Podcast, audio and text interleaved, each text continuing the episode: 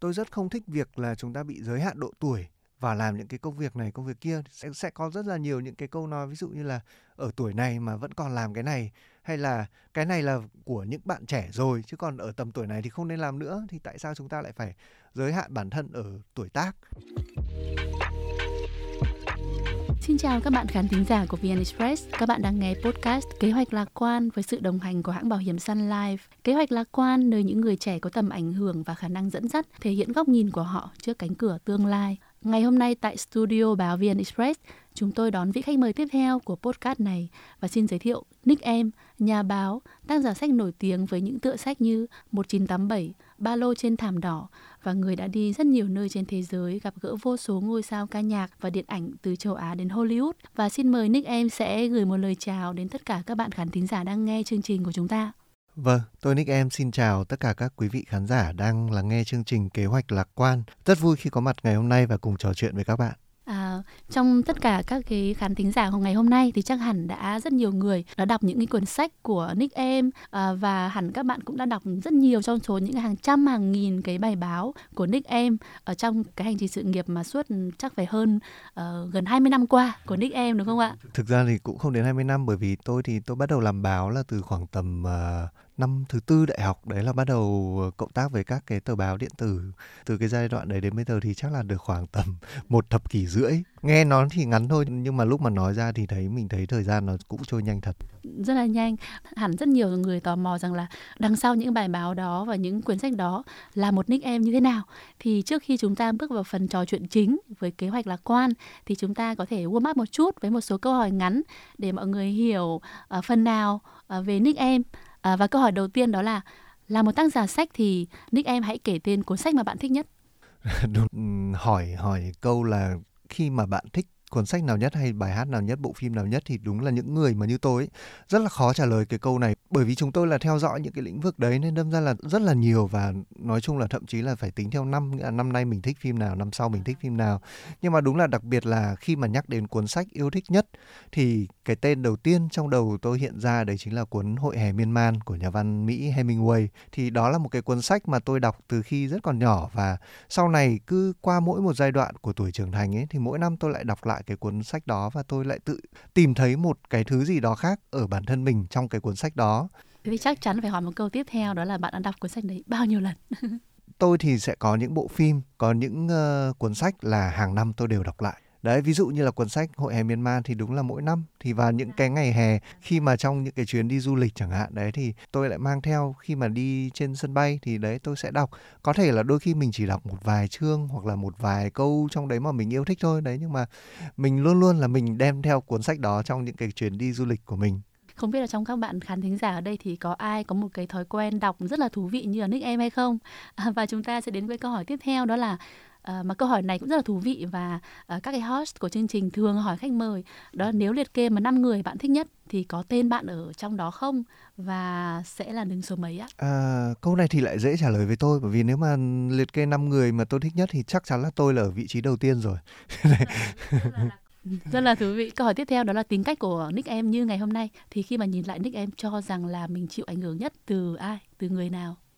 Ừm, tôi nghĩ là tính cách của mỗi con người thì nó phụ thuộc vào rất là nhiều yếu tố, ví dụ như là gia đình xuất thân như thế nào, rồi việc là những cái ký ức của thời thơ ấu nó ảnh hưởng đến bạn như thế nào thì nó cũng là cái sự tác động cho đến tính cách của con người mỗi khi trưởng thành. Tôi thì là một cái người mà sinh năm 1987 là cái giai đoạn giao thời của đất nước. Tôi là được chứng kiến cái sự biến đổi từ ờ, thời bao cấp sang đến thời kỳ đổi mới. Những cái người mà trong cái thế hệ giao thời như chúng tôi ấy, thì nó luôn luôn có một cái sự cân bằng nhất định cả về tính cách cho đến về mặt nhận thức nữa. Là trong nhà ấy, tôi sẽ giống bố nhiều hơn. Bố thì cũng là một người theo kiểu ngày xưa là cũng tính cách nó hơi nghệ sĩ đấy. Và cho đến bây giờ thì như kiểu là ông thì vẫn theo kiểu lối sinh hoạt là thức đêm ngủ ngày. Đấy. Và thi thoảng lại sáng tác này kia văn thơ, rồi ờ, video, những cái mà mình được trải nghiệm khi mà bố mở ngày xưa ở nhà là mở đài cassette là những bài hát nào, mình nghe những bài hát đấy, rồi là cho xem những bộ phim nào mình xem những bộ phim đấy thì nó cũng hình thành nên cái tính cách của mình sau này. Ok có nghĩa là sau câu trả lời tương đối dài vừa rồi thì chúng ta có thể hiểu phần nào uh, tính cách và con người của nick em ngày nay. Và cũng là một cái câu hỏi để hiểu thêm về tính cách của nick em đó là uh, người ta nói rằng là hãy nhìn vào cách cách nấu ăn của một người đàn ông hoặc là cái quan điểm về nấu ăn của một người đàn ông thì sẽ có thể hiểu về họ. Thì nick em hãy điền vào chỗ trống đó là nấu ăn với bạn là gì? Chấm chấm chấm uhm, nấu ăn với tôi thì đó không chỉ đơn thuần là một công việc bạn làm qua loa chỉ bởi vì bạn đói bụng mà với tôi thì nấu ăn đấy là một thứ mà mình sẽ tạo ra được những cái khoảnh khắc với những cái người quan trọng nhất với mình. Nó không chỉ là nấu ăn khi mà thời gian trôi đi rồi đấy thì cái những cái khoảnh khắc mà chúng ta nhớ đến nhất lại chính là những cái lúc mà ngồi ăn bên người thân. Ừ, và bây giờ chúng ta sẽ chuyển sang câu hỏi cuối cùng trong phần warm up. Kế hoạch 2024 của Nick em sẽ là đặt chân đến những đâu? Bởi vì Nick em vốn là người mà như giới thiệu ở đầu chương trình đã đi khắp thế gian đúng không ạ? trong những cái ngày cuối năm ấy thì trong mỗi chúng ta tôi tin chắc là ai cũng sẽ luôn luôn có một cái hình dung gì đấy là trong năm mới mình sẽ làm gì mình sẽ đi đâu. Nói chung là tôi thì đúng là một người mà theo chủ nghĩa xê dịch ấy, thì tôi luôn luôn lên kế hoạch trước là năm tới mình phải đặt chân được tới những vùng đất nào. Đấy thì chắc chắn là trong năm 2024 thì tôi sẽ trở lại một cái nơi mà tôi tôi gọi là quê hương thứ hai đấy đấy chính là đất nước Nhật Bản. Đấy là bởi vì là tôi rất là thích cái đất nước này và mỗi một lần đi thì tôi lại có những cái trải nghiệm lại được truyền cảm hứng bởi bởi rất là nhiều thứ từ văn hóa, con người, ẩm thực. Đấy, và cứ mỗi một chuyến đi về thì tôi lại sáng tác ra được một cái thứ mới. Và ngoài ra thì mặc dù là đi rất là nhiều quốc gia trên thế giới, tính đến bây giờ thì tôi đi chắc là được khoảng tầm 25 quốc gia thôi, nhưng mà đó không phải là một cái con số nhiều, nhưng mà tôi nghĩ là tôi đi khá là kỹ ở một số nơi. Tuy nhiên, có một nơi rất đặc biệt, đấy chính là Hà Nội là bởi vì là mình sống ở đây từ bé cho đến lớn rồi, nhưng mà khi mà có những cái ngày rảnh rỗi ờ, mình đi lang thang trên phố, mình mới thấy bảo, ôi, tại sao có những cái chỗ, có những cái ngóc ngách đấy mình chưa bao giờ mình mình đặt chân tới, mặc dù là mình sống ở cái thành phố này thế nên là nếu mà là kế hoạch mà đi trong 2024 thì tôi cũng nghĩ là tôi có thể là khám phá thêm về cái thành phố mà nơi mình đang sống và đặc biệt là vào những cái ngày đầu năm mới chẳng hạn đấy. Ừ. Và với những cái câu trả lời từ những câu hỏi ban đầu vừa rồi thì chắc cũng đã phần nào cho các khán thính giả của chúng ta hình dung về một nick em là một người mà nếu các bạn không biết là có giống như là uh, Thanh Bình hay không nhưng mà mình là mình liên tưởng đến một cái thư viện khổng lồ một cái thư viện mà chúng ta không thể nào mà có thể hiểu hết đọc hết trong một ngày hay hai ngày được uh, hơn nữa là trong một cái khuôn khổ một cái podcast thì có kéo dài khoảng vài chục phút đồng hồ. Uh, tôi vẫn nhớ có một cái bức hình của nick em khi mà thuở còn thơ ấu mà nick em đã đăng trên trang cá nhân của mình.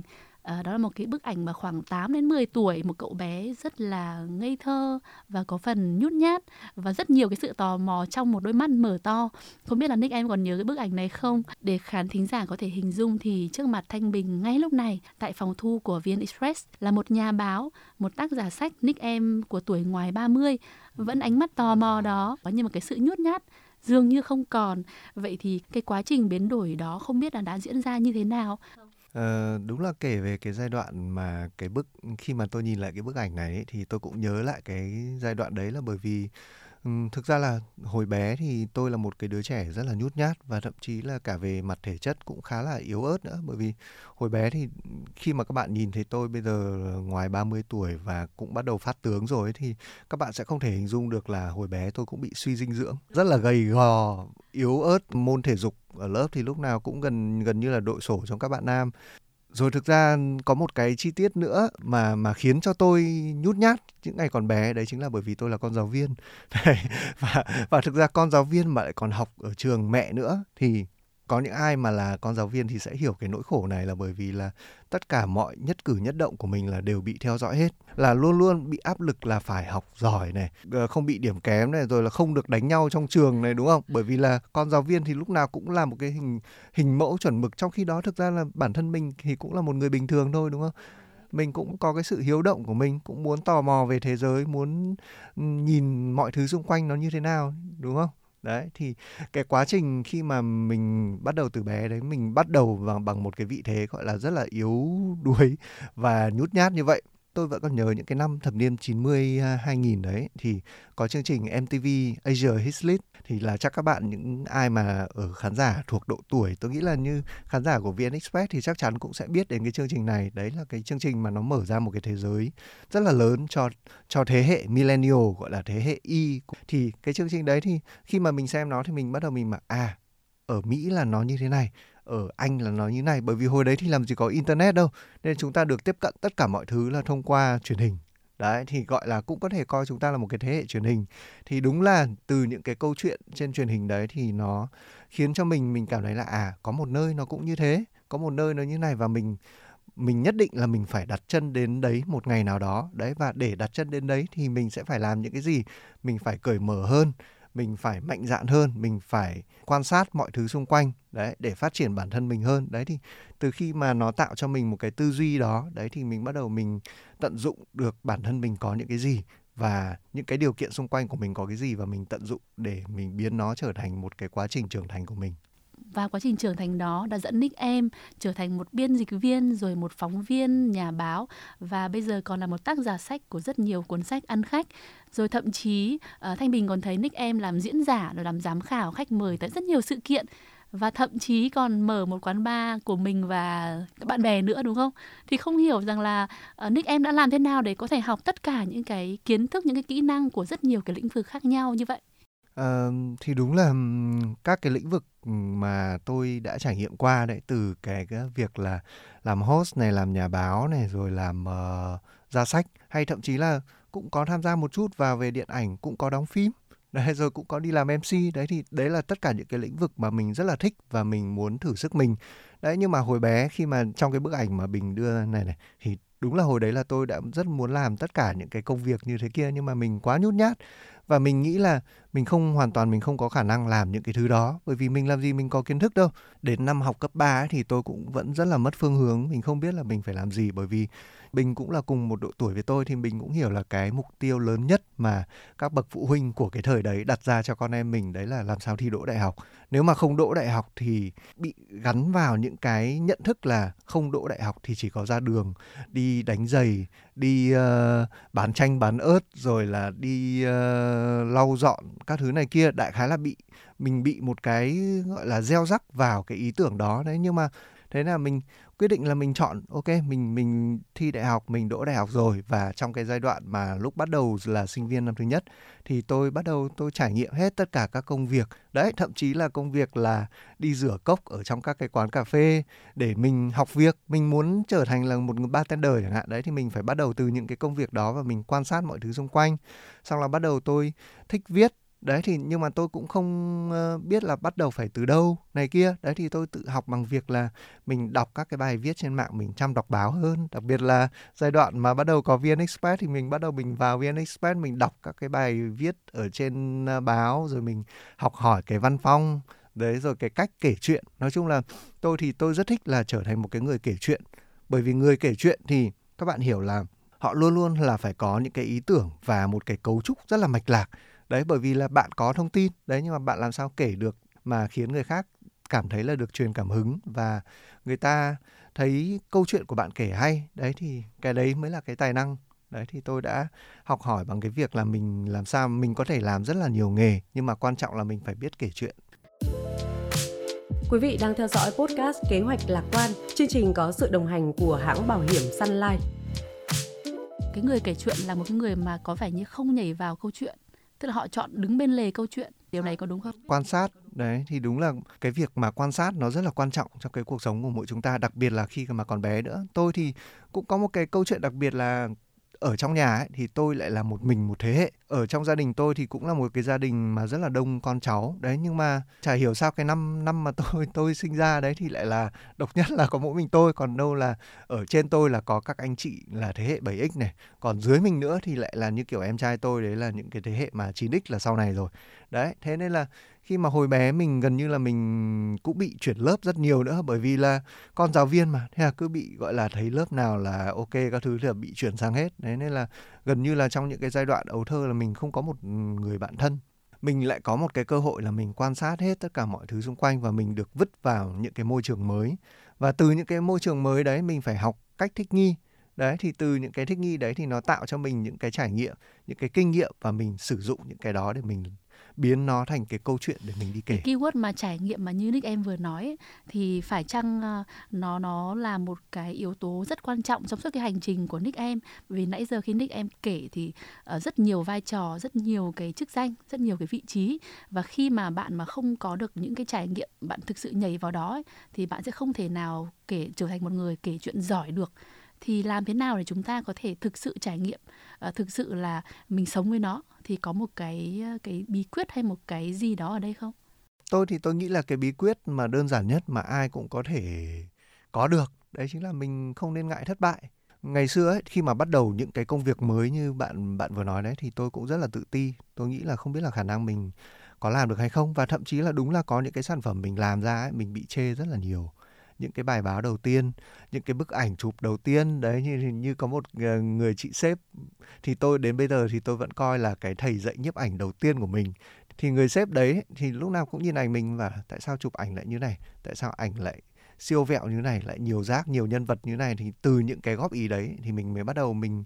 rút kinh nghiệm và mình bắt đầu mình tự sửa chữa thế nên là tôi nghĩ là về việc thất bại hay là những cái lời chê thì mình luôn luôn mình nên đón nhận, chứ không phải là, kiểu như sản phẩm thì người người Việt mình có câu là không ai chê con mình xấu ấy. đấy. Thế nên là những cái sản phẩm mình làm ra ấy, người khác có quyền chê chứ. Nói chung là mình phải tiếp nhận những cái lời chê và thậm chí là mình có phải chuẩn bị được cái việc là mình hoàn toàn mình sẽ thất bại, nhưng mà quan trọng là mình dám làm, mình dám liều thôi. Đấy, thì cái đó nó sẽ tạo cho mình được, đấy, những cái gọi là về mặt kinh nghiệm hay là trải nghiệm nhưng mà mình vừa, vừa nãy có nói. Đấy thì từ những cái đó ra mình sẽ bắt đầu mình hoàn thiện hơn trong những cái sản phẩm tiếp theo của mình. Nhưng mà quan trọng đấy là mình là dám thử sức với những cái đó. Ờ, mỗi người sẽ có một cái tâm thế khác nhau khi mà đón nhận sự thất bại đúng không? Thì thì nó cũng giống như là cái việc mà bạn bị thất tình ấy. Đấy thì có những người là phải mất mất đến cả năm thì mới quên được người cũ. Đấy thì cũng sẽ có những người mà kiểu như là thất bại một lần xong là không bao giờ dám động lại cái công việc mà mình đã theo đuổi đấy nữa. Có những người thì họ sẽ tiếp tục, họ làm đến khi nào họ thành công thì thôi. Tôi sẽ là cái nhân vật mà đón nhận thất bại theo cái cách rất là lạc quan. Đấy, tôi tự nhận là như vậy. Mình không không bị mất quá nhiều thời gian vào vào cho cái chuyện chán nản. Bởi vì tôi nghĩ là bây giờ trong cái thời đại mà mạng xã hội nó bùng nổ như bây giờ ấy, nó khiến cho tất cả mọi thứ đều nhanh và tiện lợi hơn rất là nhiều. Đấy nhưng mà nó cũng sẽ kéo mình chậm lại bởi vì là mình bị mất thời gian vào cái việc là khi mà, đấy, ví dụ như bạn là một ờ, KOL chẳng hạn, bạn đưa ra một cái ý kiến gây tranh cãi trên mạng và sau đấy là bạn mất thời gian nguyên mấy ngày để bạn ngồi đọc hết tất cả những cái comment, ý kiến các thứ của cộng đồng mạng. Nhưng mà trong cái thời gian đấy thì tại sao bạn không làm được một cái gì đấy mới? Bạn tạo ra những cái content mới đi. Đấy, đúng không? Ở cái tuổi này rồi ấy, thì tôi thấy là thời gian nó trôi rất là nhanh thế nên là mình hãy tận dụng tất cả những cái thời gian mà mình có được đấy để mình biến nó thành những cái mà nó có lợi cho mình mà càng muốn có nhiều trải nghiệm thì chúng ta càng cần nhiều thời gian đúng không? Thế thì nếu mà để nói về một cái thất bại mà mình đã bước qua rất nhanh thì Nick em có sẵn sàng để nói về một cái thất bại như thế không? À, dù dù bạn vừa khẳng định rằng là mình rất lạc quan và mình sẽ vượt qua nhanh rồi nhưng mà chắc chắn mình sẽ rút ra được những cái điều gì đó từ những cái trải nghiệm đó Uh, theo tôi nghĩ thì là khi mà chúng ta càng già đi thì thất bại chúng ta càng nhiều thôi. Không có ai mà cả một cuộc đời mà chỉ toàn thành công cả. Tôi vẫn nhớ đến cái thất bại đấy là cái việc mà ở những cái năm tháng tuổi 20 của mình gọi là khi mà mình 20 something ấy, mình vẫn mơ mộng về cái việc là mình sẽ đi du học rất là lâu, khoảng vài năm. Sau cùng thì đúng là tôi đã thất bại trong cái chuyện đấy là bởi vì cái lúc mà mình uh, nghĩ là à ok lúc đấy là mình đã có thể đi được rồi thì đấy chính là năm đầu tiên của covid. Thì đúng là tất cả tất cả mọi mọi thứ nó đều thay đổi, đúng không? Và cái việc lúc đấy là mình phải làm gì? Không lẽ mình mình ngồi nhà, mình mình chán nản, đúng không? Đã đã bị lockdown các thứ này rồi, nó đã đủ u ám và thậm chí là ngoài kia là có rất là nhiều người ờ, khổ vì bệnh dịch ấy. Đấy. Thế nên là mình giữ được cái suy nghĩ tích cực khi đó. Nếu mà thay vì việc là đi du học vài năm thì mình đi những khóa ngắn hạn thì cũng không có vấn đề gì cả và nó vẫn đem lại cho mình những cái trải nghiệm tốt. Ngày xưa trong những cái bài báo đầu tiên khi mà tôi gửi cho báo ấy, đặc biệt là khi mà cộng tác với báo VN Express thời sinh viên thì tôi cũng bị bách rất là nhiều bài. Còn những bài mình viết phải đến 3.000 từ rất là tâm huyết thức nguyên một buổi đêm để viết. Đấy nhưng mà số cùng mà biên tập bảo là không bài này là không đạt yêu cầu cái cách viết diễn đạt dài dòng. Đấy là cái từ mà ngày xưa tôi được nghe nhiều nhất. Và lúc đấy thì thay vì là việc là ngồi ủ rũ thì ok tôi sửa có những cái bài viết đầu tiên ấy tôi sửa cho đến 10 lần đấy để trở thành một cái bài hoàn chỉnh và mình không từ bỏ nó À, và như chúng ta cũng vừa mới nghe thì có thể đoán được rằng là uh, Nick em đã luyện cho mình một cái tâm thế rất là lạc quan. Tuy nhiên không thể nào chúng ta lạc quan mãi được bởi vì là cái cái sức lực của mình cũng có hạn, cũng đâu đó sẽ có những cái thời điểm mà chúng ta cảm giác mỏi mệt. Thì với Nick em ấy thì đó là những ờ, thời điểm nào, những khoảnh khắc nào và Nick em phải phải tìm đến những cái những cái điểm neo nào để có thể giúp mình vực dậy hoặc là cân bằng trở lại. Ờ, tôi thì tôi nghĩ chúng ta sẽ có rất là nhiều cách để vực dậy chính bản thân mình khi mà bởi vì ai cũng có một ngày gọi là đau mút mà đúng không? Tâm trạng đi xuống. Thời tiết đôi khi nó cũng ảnh hưởng đến tâm trạng chứ. Khi mà bạn đi làm trong một cái ngày như một ngày mùa đông giá rét này này thế tự, thì tự nhiên là cái cảm xúc của mình lúc đấy mình bị là giá rét này tại sao mình không được nằm trong chăn ấm? Đấy mình lại phải bước ra ngoài đi làm xong đường thì tắc nữa. Đấy thì tất cả mọi thứ như thế. Nhưng mà lúc đấy tại sao là mình không nghĩ là việc là trong trong những cái ngày thời tiết nó u ám nó ảnh hưởng đến tâm trạng của mình đấy thì mình tìm cách uh, khắc phục của nó. Ví dụ như là đang đi giữa đường đường tắc chẳng hạn mình cắm tai nghe và mình nghe nhạc. Đấy mình có thể nghe được hết một cái album mới của ca sĩ mà mà mình đang muốn nghe nhưng mà lúc mà đi làm thì mình cứ bị công việc nó cuốn vào mình chưa có thời gian mình nghe được chẳng hạn. Đấy thì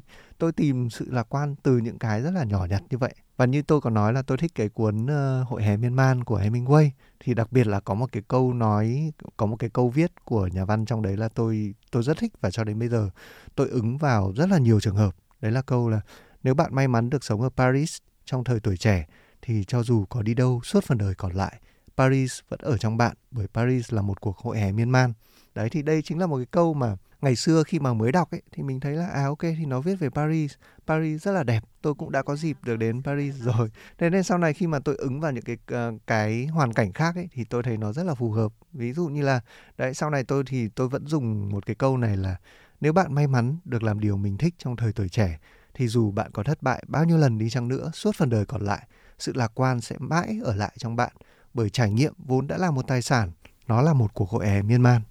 Ừ, rất là hay Vậy cái trải nghiệm này chắc chắn là với Nick em sẽ không bao giờ dừng lại vì nó là một tài sản thì mình chỉ có tích lũy, tích lũy và tích lũy hơn nữa đúng không? Vậy thì những cái trải nghiệm sắp tới của Nick em bạn đang lên kế hoạch ở trong đầu ờ, không chỉ năm sau mà ờ, các năm sắp tới Nick em đã lên kế hoạch cho mình như thế nào? Tôi thì tôi ờ, luôn lên kế hoạch cho mình trong 5 năm tiếp theo. Đấy nghĩa là cứ một nửa thập kỷ một. Kế hoạch 5 năm. Đúng rồi. Tính đến bây giờ thì tôi tự tin là mình cũng đã hoàn thành được hết tất cả những cái kế hoạch mà mình đề ra. Trừ những cái thất bại như là mình đã nói đấy. Trong 5 năm vừa qua thì tôi đã tự đặt ra cho bản thân là mình phải làm những cái gì mới. Mình phải đặt ra mục tiêu là đấy. Mình khám phá những cái lĩnh vực mới mà mình chưa làm bao giờ. Ví dụ như là ra sách tôi đã làm được này. Thử làm MC tôi cũng đã làm được rồi. Uh, thử việc kinh doanh đấy, thì tôi cũng đã có một cái không gian nho nhỏ để cùng với cả các bạn bè làm rất là nhiều trò ở đó. Rồi ờ, đi dạy cái lĩnh vực giáo dục đấy thì tôi cũng nghĩ là ngày xưa mình mình đã quá sợ bởi vì mình là con giáo viên rồi nên mình không giờ mình nghĩ mình sẽ trở thành giáo viên. Nhưng mà trong 5 năm vừa qua đấy thì tôi cũng đã đứng lớp rất là nhiều lần rồi và cái kế hoạch 5 năm tiếp theo ấy thì tôi nghĩ giáo dục là một cái vấn đề rất là quan trọng nên tôi đặt mục tiêu là trong 5 năm tới đấy thì tôi sẽ hoạt động nhiều hơn ở cái lĩnh vực giáo dục. À, chính đây là cái câu trả lời vừa rồi cũng là cái mà Thanh Bình đang muốn hỏi Nick em trong câu hỏi tiếp theo. Khi mình đã định vị mình là một người kể chuyện và sau đó cái tiếp nối sẽ là gì? À, những người kể chuyện tiếp theo thì sao? Thì làm sao để chúng ta có thể tạo ra những cái người kể chuyện có thể truyền cảm hứng cho mọi người để mỗi người đều có thể tạo những câu chuyện truyền cảm hứng của riêng mình? Thì Nick em vừa nói rằng là mình à, sẽ lên kế hoạch để trở thành một người à, hoạt động trong lĩnh vực giáo dục. Thì cái ước mơ của bạn đó là mình sẽ truyền những cái gì cho những cái người kể chuyện sắp tới?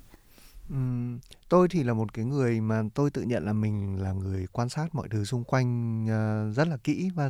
và bản thân tôi ấy, tôi cũng là một cái người, ờ, có trí nhớ rất là tốt nữa. Tôi có thể nhớ được tất cả các chi tiết, những cái thông tin chi tiết xung quanh trong cuộc sống hàng ngày của mình ấy, thì tôi ví nó là giống như là những cái ký ức mà mình luôn luôn mình có thể cất trong một cái nhà kho và khi nào mà cần dùng là mình có thể vào trong nhà kho đấy là và mình lấy ra. Cái việc mà nhìn nhận về mọi thứ xung quanh, rồi nhìn nhận về mặt thời đại về mặt thời gian về các thế hệ các cái sự biến đổi trong cái cuộc sống của chúng ta hàng ngày đặc biệt là khi mà bây giờ chúng ta đang sống trong thời đại 4.0 sự xuất hiện của AI nữa uh, big data đấy những cái khái niệm mà nó rất là vĩ mô nhưng mà nó đang tiếp cận đến cái cuộc sống của chúng ta hàng ngày. Thì cái việc mà kể lại những cái câu chuyện và mình có một cái nhìn toàn cảnh hơn về cái cuộc sống hiện đại bây giờ đấy thì là cái điều mà tôi nghĩ nó rất là quan trọng lúc nãy tôi có nói là chúng ta bị ảnh hưởng bởi mạng xã hội này, rồi tất cả những cái thứ nó qua quá nhanh nhưng mà nó lại làm mình chậm lại đấy, thì thì cái việc mà mình cần làm đấy là làm sao mà giúp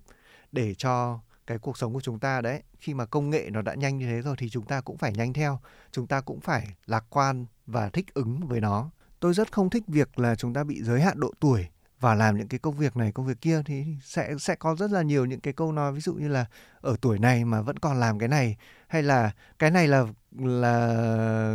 gọi là của những bạn trẻ rồi, chứ còn ở tầm tuổi này thì không nên làm nữa, thì tại sao chúng ta lại phải giới hạn bản thân ở tuổi tác? Khi mà kể chuyện và truyền cảm hứng được nhiều hơn ấy, sẽ là một cái việc mà giúp cho chúng ta phá vỡ mọi giới hạn của bản thân, để từ đó mà tự tin. Đấy, làm tất cả những thứ mà chúng ta muốn. Làm giàu hơn trải nghiệm của chúng ta mỗi ngày và suy nghĩ tích cực hơn. Ừ.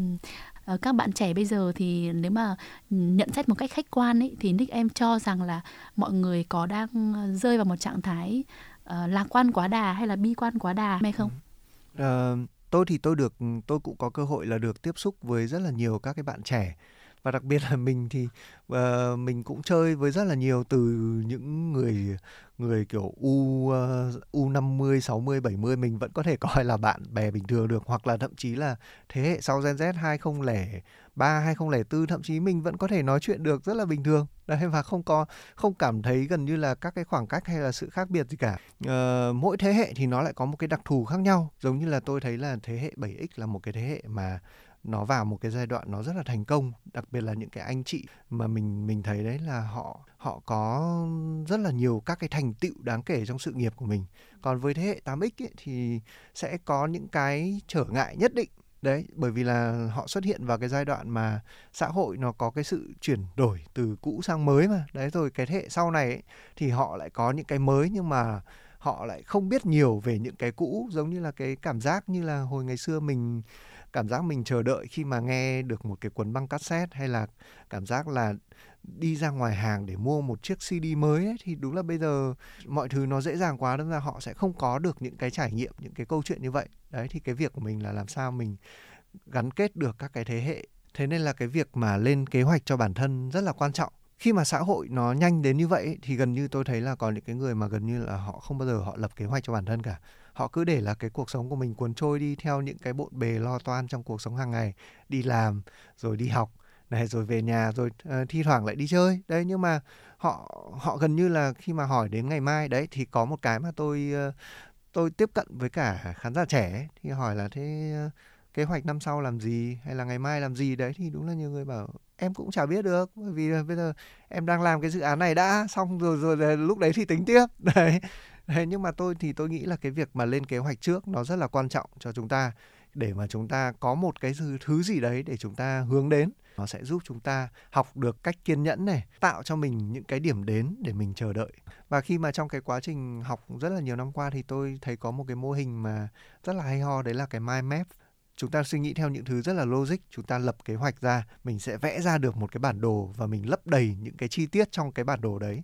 Đấy thế nên là cái việc mà đặt mình ở thì tương lai và sau đấy là mình sẽ lập cái kế hoạch đầy đủ vào trong cái bản đồ đó. Tôi đang hình dung một chút về 5 năm tới thôi là khi đấy mà có thể là chúng ta sẽ giống như trong bộ phim ờ, uh, Hơ, không biết là các bạn khán giả VN Express thì đã được xem bộ phim này chưa thì đó là một cái tác phẩm mà nó ra mắt từ năm 2013 cách đây là hơn chục năm rồi. Đấy và trong đấy thì cái nhân vật chính là một cái người mà chuyên đi viết uh, thư tình thuê đấy, và anh ta thì lại phải lòng một cái con robot mà nó có cái giọng nói ờ, như người thật và cái diễn viên mà lồng lồng giọng cho cho con robot ừ, AI đấy thì chính là Scarlett Johansson. Là một cái cái nữ diễn viên Hollywood mà nghe giọng thôi, chất giọng có 102 là tất cả đều biết. Thì tôi đang nghĩ là cái bộ phim đấy hay là nó, đúng là nó dự báo về cái tương lai của chúng ta sau này khi mà AI bắt đầu xâm chiếm đấy. Thì cái việc của chúng ta là không không nên sợ hãi cái điều đó mà chúng ta nên thích ứng và nên tận dụng công nghệ khiến cho bản thân mình tốt hơn để cho cái cuộc sống của mình chất lượng cuộc sống được cải thiện hơn. Với cá nhân tôi ấy, thì tôi thấy là khi mà mình lạc quan mình suy nghĩ tích cực ấy thì nó tự nhiên nó tạo ra được cho mình những cái nguồn năng lượng tích cực để mình có thể là mình tiến đến cái mục tiêu nhanh chóng hơn. Ừ. À, cái cuộc trò chuyện của chúng ta thì không thể nào trong vòng vài chục phút mà chúng ta có thể hiểu hết được một cái kho thư viện khổng lồ mang tên Nick em được nhưng ít nhất là chúng ta đã hiểu phần nào về cái cách mà Nick em lên kế hoạch cho cuộc đời mình từ khi còn là một cậu bé nhút nhát cho đến ngày hôm nay là một người kể chuyện và tương lai sẽ tiếp tục truyền cảm hứng cho rất nhiều những người kể chuyện khác. Cảm ơn Nick em đã đến với podcast Kế hoạch lạc quan và chia sẻ câu chuyện với rất nhiều trải nghiệm, rất nhiều thông điệp của mình. Mọi đóng góp chia sẻ, quý vị thính giả hãy gửi về chương trình tại hòm mail podcast.vnexpress.net hoặc số điện thoại 084 666 0123. À, xin chào và hẹn gặp lại. Sun Life, kế hoạch lạc quan.